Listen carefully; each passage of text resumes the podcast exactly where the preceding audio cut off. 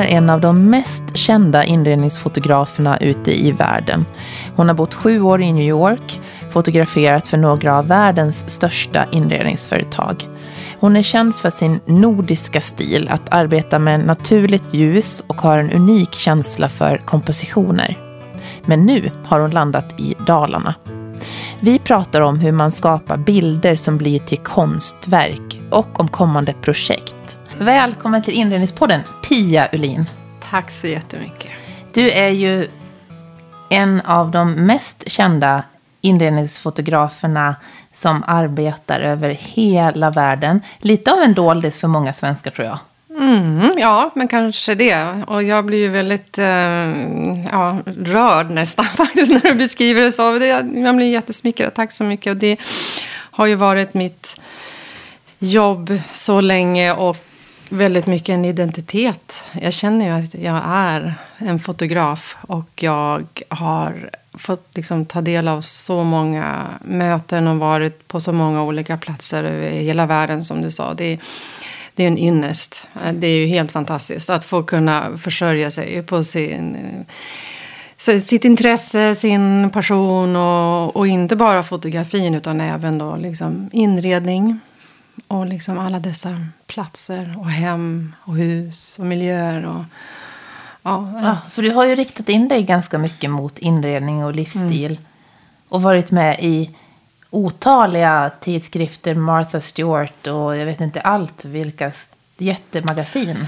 Ja, det, det är ju roligt för att när jag började så var ju just magasin det sättet att nå ut och att sprida, liksom att få arbeta då tillsammans med en stylist. Och för mig var ju det Nanna Mörner hette hon då, men hon heter Nanna Lagerman nu.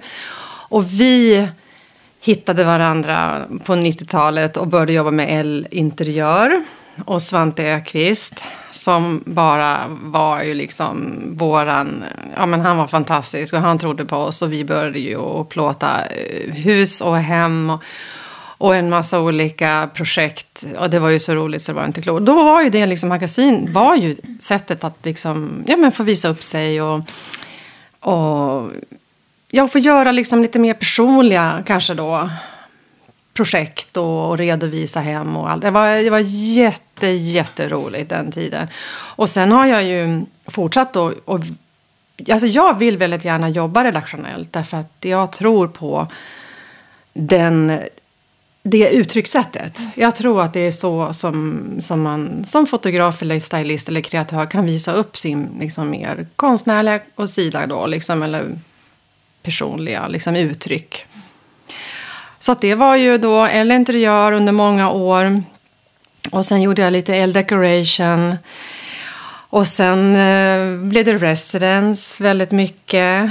Och, och då jobbade du med Lotta Agaton och så som var gäst. Exakt, så började jag jobba med Lotta Agaton och det var jätteroligt för hon har ju en helt annan stil. Och då blir det ju också spännande som fotograf att följa med då. För att i och med att man är intresserad av inredning så fick jag ju också lära mig så mycket av att samarbeta med de här stylisterna. Och med Lotta så blev det ju mer eh, ja, men liksom en, en, en stramare stil, men som jag också tyckte passade mig. Att ja, men det här blir ju liksom jätteroligt, men jämfört när jag jobbade med Nanna så var jag nog den strama i vår relation.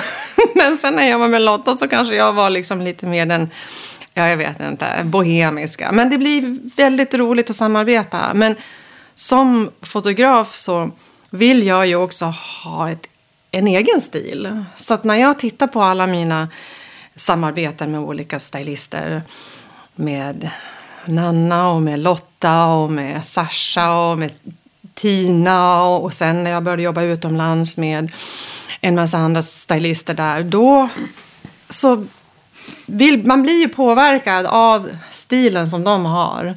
Samtidigt som man vill ha en egen, ett eget avtryck som fotograf. Och det där är ett jätteroligt samarbete. Men jag, jag hade aldrig varit det idag om inte jag hade haft de här samarbetena med stylisterna. Jag, det är ju det som gör, liksom, ja, men som gör mig till den jag är nu som inredningsfotograf. När du har jobbat med de här några av, det är ju Sveriges och Skandinaviens mest kända stylister. Känner du att du har lärt dig så mycket så att du att, att du stylar själv också på ett sätt nu som de gör? Ja, eh, det är en jättebra fråga. För jag, jag tänkte på det idag innan du skulle komma. Därför att under den första tiden, liksom första tio åren då, jag har alltid varit intresserad av hemmet. Liksom. Jag har alltid tyckt om att måla om min egen miljö och hela den biten. Men när, eh, när jag började att jobba då med inredning så fick jag ju lära mig så jättemycket. Och då började jag ju skapa min egen stil. Jag blev intresserad av liksom, formgivare och designers och hur, liksom, vad är det här för stil? Och jag var ju jättesnabb med att renovera mina egna hem och, och det där blev ju jätte är fortfarande en jättestor passion och liksom intresse för mig. Så att, absolut. Mm. Lärt mig jättemycket och på, blivit påverkad. Och, till exempel när Lotta målade sina... Det var så roligt när det skulle vara mörkt och hon målade sin nya lägenhet i Stockholm i mörkt grått och jag målade min lägenhet i Brooklyn i mörkgrått. Alltså, du vet, då blir man ju påverkad. Och nu har hon ju vitt igen så nu måste ja, du ju måla om igen. Exakt. exakt. Men vad jag märker nu är att jag börjar att tappa det lite mer. Alltså jag är inte lika liksom, uppdaterad. Jag är inte lika mm, intresserad av de nya trenderna. Eh, utan jag, jag, började, jag började mer och mer titta på liksom, men vem är jag egentligen kanske? Och hur vill jag leva? Och hur ser det ut hos mig? Och vem är jag? Och jag har ju väldigt mycket sådana här samtal med Silla Ramnek till exempel som vi pratade om förut. Att, vad är ett hem och, och, vad behöver man egentligen? Och nu när barnen är vuxna och, och, det finns inga regler längre. Jag kan ju möblera mitt hus och mitt hem precis som jag vill. Men man blir friare. Så nu är jag liksom lite mer intresserad av den känslan. Mm, och det blir viktigare med få, men få saker. Ja, Eller? och de saker som jag har, jag vill att de ska kännas mer... Um, men, personliga och, och, och, och, som nu när jag är här då i Dalarna som är liksom mecka för hantverk och form och, och liksom allt det där. Då, nu är jag ju helt inne på det här. Nu, du ser ju själv, nu sitter vi i ett grönt kök och det är liksom... Ja, det här är allmoge och eh, ja, kurbits på hög Kurbits, och nu älskar jag det! ja, för vi måste ju prata om det. Mm. För att du har ju bott på, vi försökte ringa in några världsdelar innan här. För du har ju bott i, nu ska jag läsa här, New York, Brooklyn, eh, Gotland, Skåne, Portugal, Stockholm och så nu då Leksand. Det mm. blev ju lite... Exakt, och du glömde ett som är där också med ett, litet hjärteplats som jag har. Det är Los Angeles. Där var jag också, efter New York så var det Los Angeles och sen kom jag hem till Skåne och nu är jag här i Leksand. Och eh, det, är, ja, det, är en, ehm, det är en helt fantastisk plats och jag går ju nu då på keramikutbildningen här på Leksands folkhögskola och har gett mig själv en en, eh, jag har gett mig själv ett år där jag ska få utöva det som jag tycker är jättehärligt. Och ett sätt att få vara i en kreativ process som inte har med fotografin att göra. Och jag behöver inte göra liksom mina arbeten är inte kommersiella och jag behöver inte tänka på kund, jag behöver inte tänka på en deadline på det sättet. Utan jag, jag vill bara vara i den här liksom kreativa processen och sen se hur det kommer att spilla över på mitt fotografi. För det är lite, jag kommer ju vilja kombinera det här på något sätt. Då. Ja, för, ja, precis. Kommer det att bli en Pia Olin Collection? Här, ja, det vore ju jätteroligt. Men just nu är jag ju bara... Jag är liksom förälskad i leran men har liksom ingen, ingen liksom riktig stil ännu. Det är i sin linda. Som vi säger. Men det är dina verk vi ser på bordet. Ja, men vissa. Men det här är ju Kina Björklund som, som jag nu hyr det här huset av. Det här är en jätteduktig, eh, som, en Kelly heter hon. Hon jobbade upstate New York som jag träffade när jag var och just gjorde ett reportage för Martha Stewart faktiskt. Och hon var en keramiker, en fantastisk.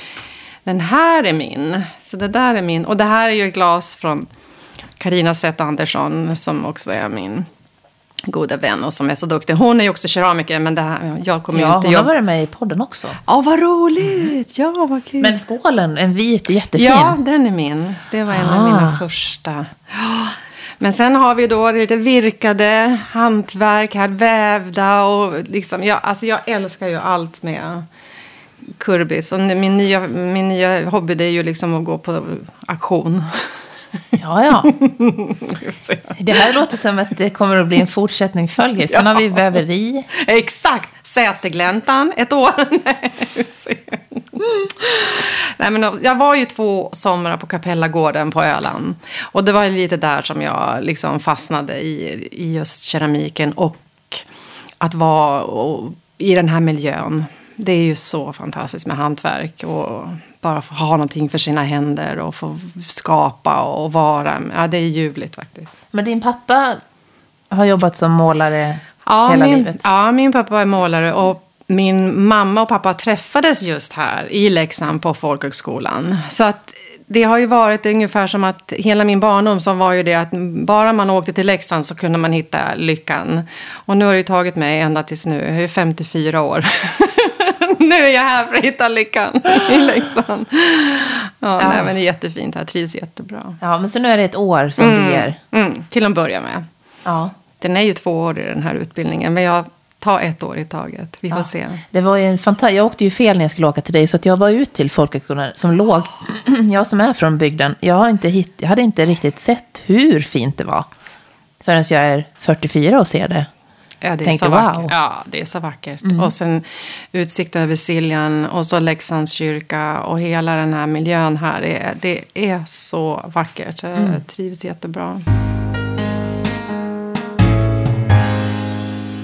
Vi pratade innan om just det här med att göra jobb för redak- redaktionella jobb. Nu när tidningsvärlden ser ut som den gör, du jobbar ju med andra, du jobbar ju med många varumärken idag också. Du jobbar med H&M Home, du jobbar med Ikea, Mm. du jobbar med amerikanska märken. Ja, därför att det vi var inne på från början då, att eh, hela den glädjen som, som det var då att börja jobba redaktionellt och, och det kan man ju inte livnära sig på. Så att eh, man måste ju göra det parallellt. Så att jag började ju jobba då med Hemtex till exempel och eh, det var Hemtex och Åhléns och Mio möbler och Ikea och alla de, det var, det var fantastiskt. Jag fick chansen att jobba med nästan alla stora fina svenska märken. Och sen efter 15 år ungefär så kände jag att ja, men nu var jag lite nyfiken på att blicka ut så här på världen. Då hade jag precis börjat jobba med H&M Home. Och H&M Home var ju, det var min första liksom inredningskonto som började resa. Fram tills dess då gjorde vi alla, liksom, de flesta i alla fall, plåtningar gjordes hemma i Sverige. Och vi fick hitta på och du vet, sätt att lösa allting på. Men H&M var liksom den första kunden som, nej men nu ska vi flyga till, eh, det var London och Cape Town och, och alla möjliga olika liksom fantastiska miljöer. Och eh, det öppnade liksom vägen för mig. Inte bara att jag själv fick komma till de här platserna, men också att jag fick ett namn. Och eh, det var i samband med det sen som jag åkte till New York. Och sen så fick jag en agent där och så började jag jobba då med de här amerikanska kunderna som också var då katalog. Det är ju liksom en kataloggenre. Och eh, så det var ju West Elm, Williams Sonoma, Target, Anthropology. Jättestora amerikanska Ja, kedjor. visst. Så det, var ju, ja, det var ju en fantastisk liksom, upplevelse att få liksom, slå igenom på det Ja, sättet. Men det måste vi prata om, för du var då 45 år. Mm. Då, får du, då bara så, så tyckte du att det var dags att utmana dig själv. Och valde att flytta till New York. Ja, jag, jag kände att det här var liksom... ehm, det här var mitt arbete och jag, ehm, jag vill... Ja, men jag tror att jag har någonting som driver mig. Och jag blir nyfiken. Om jag kommer till en position så vill jag gärna... Liksom, ja, vad kan, hur kan jag utveckla det här? Eller hur kan jag gå vidare och, och framåt? Och... Eh, ja, men och sen så är jag en liten, jag vet en liten daredevil. Ja, men eh, undrar om det här går, du vet. Jag skickade iväg några mejl till lite olika agenter i New York. Och, ja, men det är som att köpa en trisslott. är det någon som svarar eller inte? Och sen ja, men så fick jag liksom napp. Och, och sen visste jag att det var lite andra som var där innan. Och, um, jag hade ju tagit liksom rygg på Ditte Isager. som är en fantastiskt duktig fotograf från Danmark, Köpenhamn. Som hon hade ju åkt till New York år, några år innan mig. Så att jag sneglade ju på henne och vad danskarna gjorde liksom. Och sen så kom jag dit då. Men du måste ju ha ett väldigt mod för att våga göra det. För det är inte bara som att dra till New York. Men du har familj och vänner som säkert sa oj, men oj, ska du Jo, pendla men... till New York? Ja, absolut.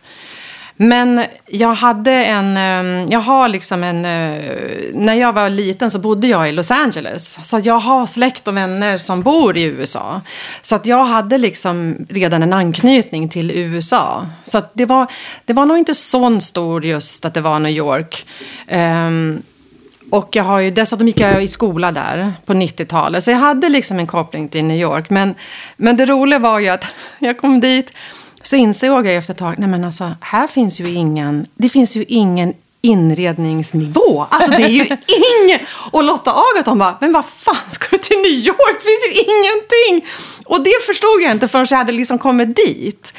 Alltså de, har ju, de ligger långt efter oss i liksom hela den. Men... Hur, hur gjorde du då när du upptäckte Nej, men det? var ju bara att liksom gilla läget. Och sen, och sen hittar man ju ändå, liksom, och det var ju roligt ändå att jobba. Och, och, och jag hade ju kvar mina svenska kunder så att jag pendlade ju lite grann och sådär. Men hur var det att just få den, komma till den amerikanska jobbkulturen som fotograf? Ja, tufft. Det, var, det är tufft. De har ju liksom en jäkligt, det är en press och en väldigt hög, liksom, eh, ett högt tempo. Men som skandinav, om du kommer dit, då är de så nyfikna på dig. Och du, är du beredd, då får du chansen på en gång. De hör på en gång, oj nu är det en skandinav. Liksom en. Så att jag fick ju jättemycket öppningar direkt. Och fick ju pröva och liksom jobba med alla de här kunderna ganska snabbt. Så att man, man, står liksom, man har ett ganska bra rykte man kommer.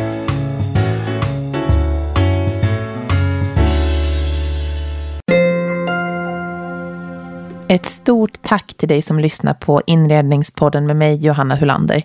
Tack vare dig är Inredningspodden nu den största intervjupodden som handlar om skandinavisk inredning, design och arkitektur. Jättekul.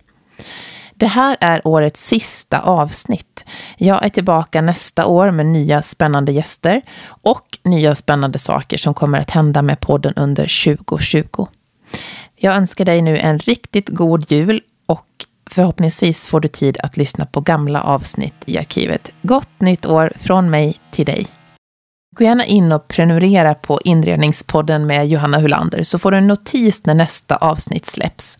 Gå också gärna in och skriv ett omdöme eller en recension så att ännu fler hittar till just den här podden. Men sen kände du efter ett tag, att, efter några år, att nej, eh, känner du att du är klar med New York? Ja, jag kände att, för grejen är ju det att i Sverige så hade jag liksom en, det var en mer varierad kundkrets. När jag, efter några år så insåg jag liksom att allt jag gör var katalogjobb. Det såg likadant ut. Det var ju olika kunder naturligtvis och olika stylister och vi reste. Och det låter ju oerhört glamoröst och härligt på alla sätt och vis.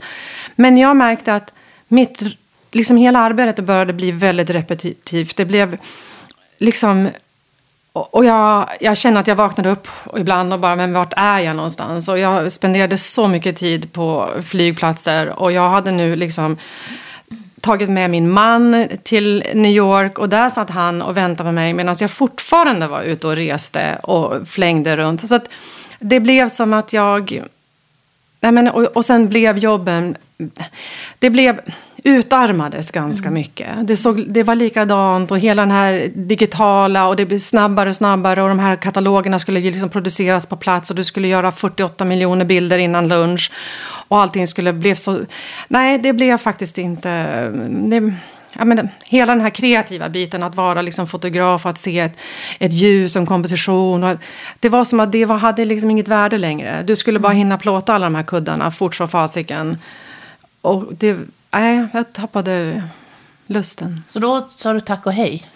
Ja, då bestämde jag mig, och det var inte bara det, det var också personliga. Liksom, jag saknade mina barn och jag saknade eh, ja, men, svenska kunder, skandinavisk stil. Jag, eh, ja, jag fick liksom en sån...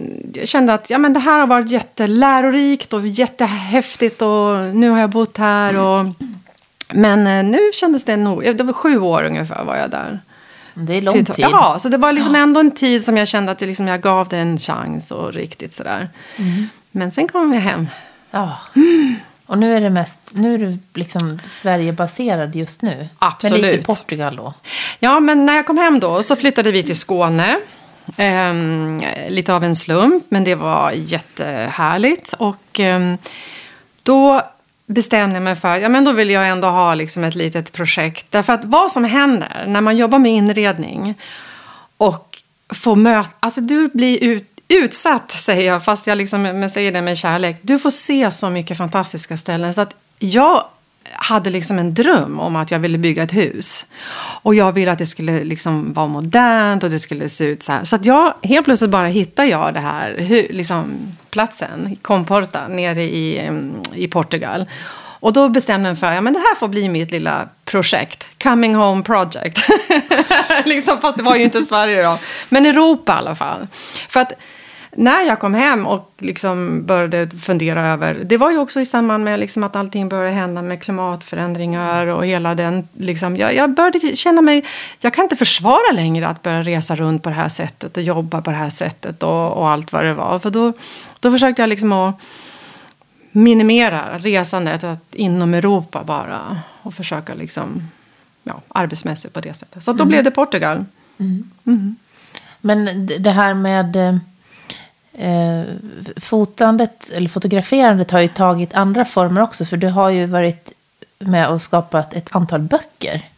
Ja, för det, och det är ju ett sätt att då fortsätta den här redaktionella biten. Att, att hela tiden, och, det, och då får man ju liksom också träffa en massa jättespännande människor och, som, som har de här hemmen och husen. Så då har jag gjort en del böcker då, särskilt med, med Silla Ramnik. Vi har ju lite samma tänk och nyfikenhet kring liksom hur det är att leva och och vad hemmets betydelse och rumsligheter och allt det där.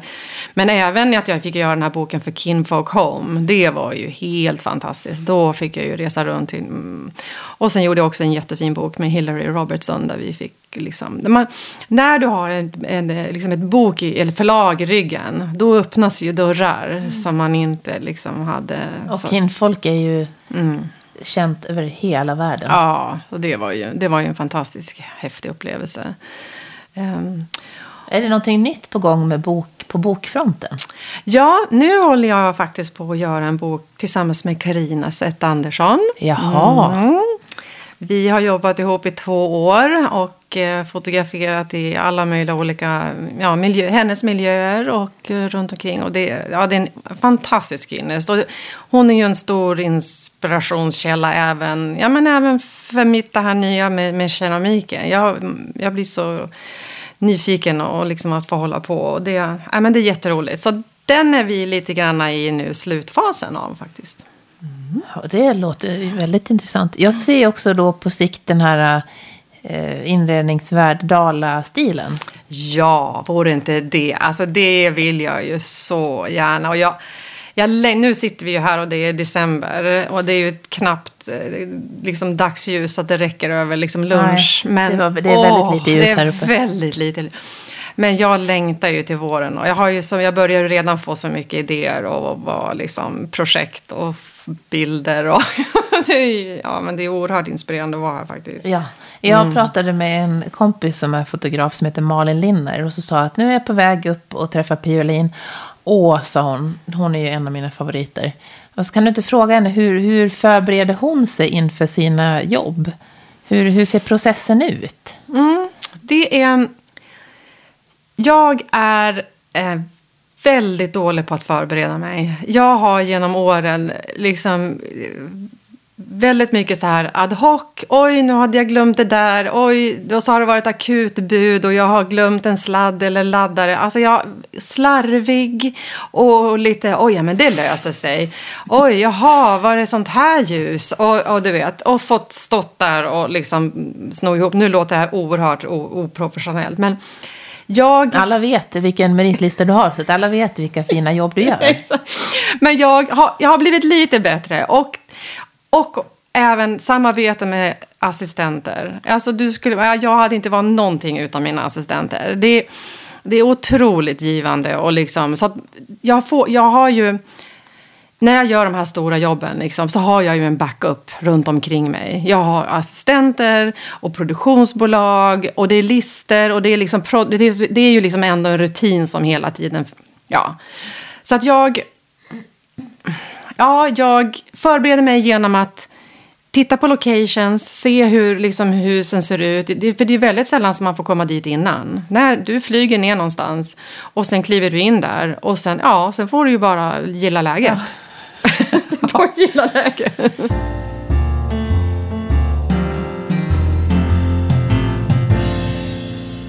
När jag läste på på amerikanska sajter om dig så står det så ja ah, men hon är ju amazing med sin nordiska stil. Och så står det också att det är enkla, rena bilder med naturligt ljus och skuggor och sen mycket värme. Och du har en stor talang för komposition och det som konstverk. Men det där med naturligt ljus då, när man kommer ner och ser att hmm, här blir det inte så mycket ljus. Hur, hur, hur tar man det? Ja, men jag, jag jobbar bara med naturligt ljus. Och naturligt ljus i, i liksom Cape Town har ju en annan karaktär än ett naturligt ljus som här till exempel. Om jag skulle börja fotografera, ja, då, då, det är väldigt mycket flexibilitet och väldigt mycket anpassa sig.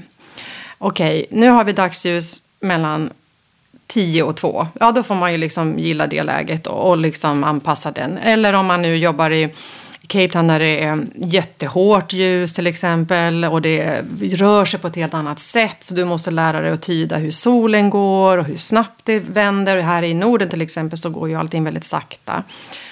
Um, men eh, så det är alltid, jag skulle vilja säga 95 procent naturligt ljus men eh, men ibland så sitter man ju där och, och ska göra en, en, sommarkampanj för Ikea i Stockholm i november. Då måste du sätta ljus och då använder jag HMI-lampor som är som stora lampor som är som dagsljus tempererade.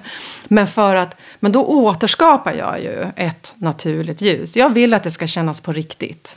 Det för mig har alltid varit för att jag jag har inte mer fantasi än så.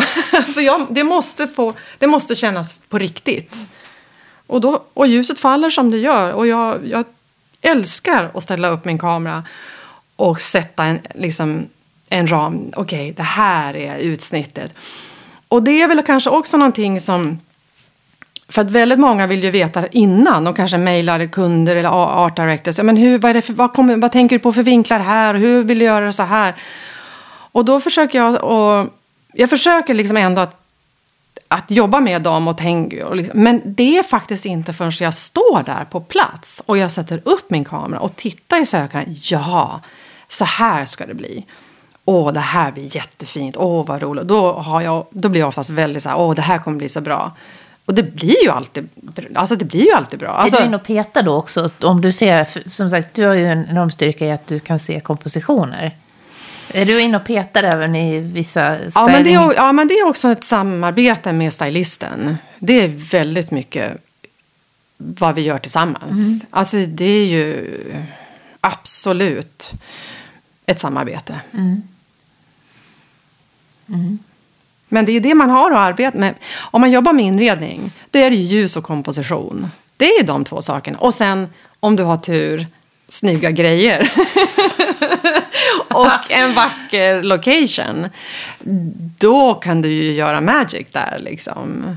Ja, det är det. Har man fula produkter som man inte gillar då blir det tufft. Ja, och jag tror också att om man plåtar människor så blir ju det liksom av sig självt så blir det en energi som, som är, off, liksom, ger en viss... Och det är ju väldigt många inredningskunder som vill ha den här mänskliga närvaron som man kallar det för. Liksom att ja, men det måste kännas att någon bor här eller någon har precis gått ut. Eller, eller, eller som oftast också att vi vill ha människor med i bild. Och det där är det är inte helt enkelt. Därför att så fort du sätter in en människa eller ett djur eller liksom någonting i den här inredningsmiljön. Då går ditt öga dit direkt. Och då tappar du fokus på kanske köket eller möblerna. Eller vad det nu är. Som du faktiskt ska sälja. Och det där är en dialog som jag har med kunden jätteofta. Att kan vi inte bara låta miljön eller bordet eller stolarna eller textilen, vad nu är vi ska sälja. Låt det få vara liksom, hjälten i den här bilden. Det håller genom att använda ett vackert ljus eller fina utsnitt och sådär. Men ja, det är en ständig diskussion det där. Mm.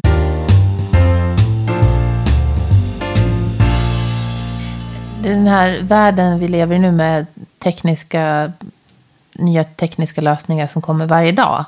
Har fotandet blivit en väldigt teknisk eh, process, känner du? Eller håller du kvar vid ditt tänk som du har gjort under när du började? Eller känner du att nej, det är helt annorlunda att fota nu än det var när du började för 20 år sedan? Ja, det är en, det är en jättebra fråga. Jag, jag tror att jag fotograferar ungefär på samma sätt. Alltså mitt öga är mitt öga och mitt sätt att se, det är ju, det har kanske mognat då, liksom under, efter alla år. Man har ju fått eh, liksom, erfarenhet och rutin och sådär. Men den stora skillnaden är ju tempot.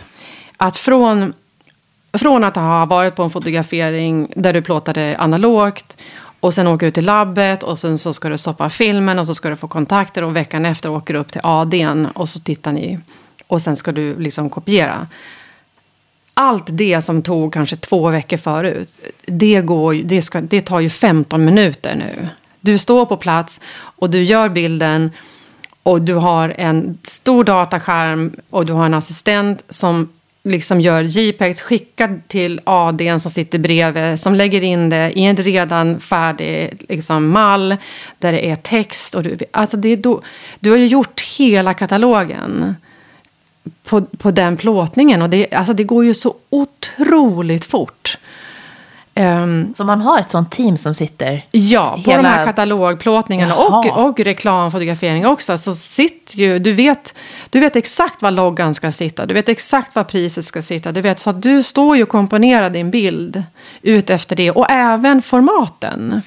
Så att det kan ju, det är också en stor skillnad. För, förr så var ju liksom, ska vi ha en liggande bil eller en stående bil? Och då var det det bilden var det centrala. Men nu är det så här att okej, okay, nu ska vi ha ett långsmalt liksom, format som ska sitta i butik ovanför kassan. Och det är liksom en meter gång. Och, du vet, och då ska jag komponera min bild ut efter det. Och det är ju en stor skillnad. Det är en utmaning. En stor utmaning.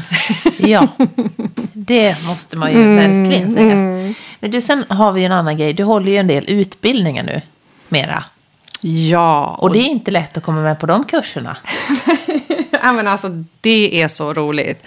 Det är så kul. Och det, det var ingenting som jag någonsin hade trott skulle liksom vara min grej. Men jag blev ju övertalad av Omar som har den här det, det, är en liten filial kan man säga från internationella skolorna i Barcelona. Det ligger under Folkuniversitetet. Och han tjatade och tjatade på mig. Så till slut, så, jag tror det var sju år sedan, så åkte jag dit. Och det var ju bara det roligaste. Alltså det var så kul. Jag var ju så nervös. Och det, jag hade, vad skulle jag? Jag är ingen pedagog, ingenting. Men, men sen har jag haft dem då några gånger. Och sen har jag ordnat då egna workshops tillsammans med Peter Ödegård i Lissabon. Och, eh, och sen har jag börjat jobba med på Fotoskolan i Stockholm. Eh, och eh, det är så kul. Det är så roligt alltså. Ja, för de som inte kommer med på utbildningarna, för det kan jag säga till er som lyssnar, att det går ganska fort slut de där platserna ju. Vad är det viktigaste som, om du får säga en sak, vad är det viktigaste du lär ut till dina kursdeltagare? Um, jag, jag, jag, tror att det är att jag ganska snabbt säger, eller ganska snabbt så beskriver jag hur jag arbetar.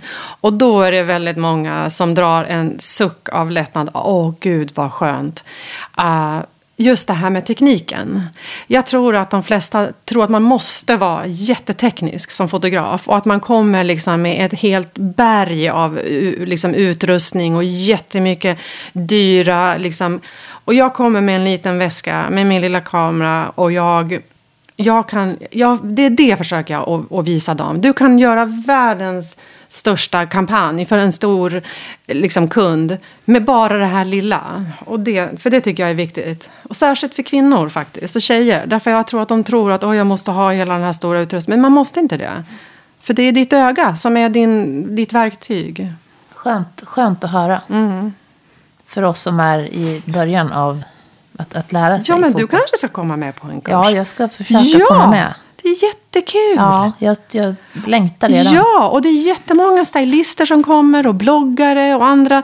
Som, alltså det, det, det är hela liksom, skalan. Mm. Är det klart nästa utbildningstillfälle? Nej, jag har faktiskt... Jag gick och tänkte på det just för att det brukar alltid börja formas nu precis innan jul. Och sen så efter jul så börjar förberedelserna. Så då tänker jag liksom kanske till våren någonting. Men jag, det, det går ju ut på min Instagram. eh, Så att det, mm, det kommer snart. Ja. Eh, I den här podden får man ju önska en gäst som man skulle vilja lyssna på. Eh, som, som, någonting som skulle få dig att lyssna på podd, om vi säger så. Vem skulle det vara? Åh gud vad spännande. Ja men jag, jag skulle nog, alltså jag skulle ju vilja säga Silla Ramnek. Trots att hon är en av mina bästa väninnor och vi pratar dagligen. men, jag, men det hon har att säga om, om inredning och rumsligheter tycker jag är jättespännande. Så Ja, det, nu är det någon som också vill vara med. mm, min hund. Ja, hon vill, eller, hon, nu tycker hon att Nej, nu, hon tycker du räcker det. nu räcker det. Och eh, till sist, vad, om man vill komma i kontakt med dig, hur hittar man mer information? Eh, för att komma i kontakt med mig så antingen på Instagram då, eh, Pia Ulin heter jag jätteenkelt, eller min hemsida www.piaulin.com. Tusen tack Pia. Tack snälla, vad roligt att du sitter här i mitt gröna kök. Ja,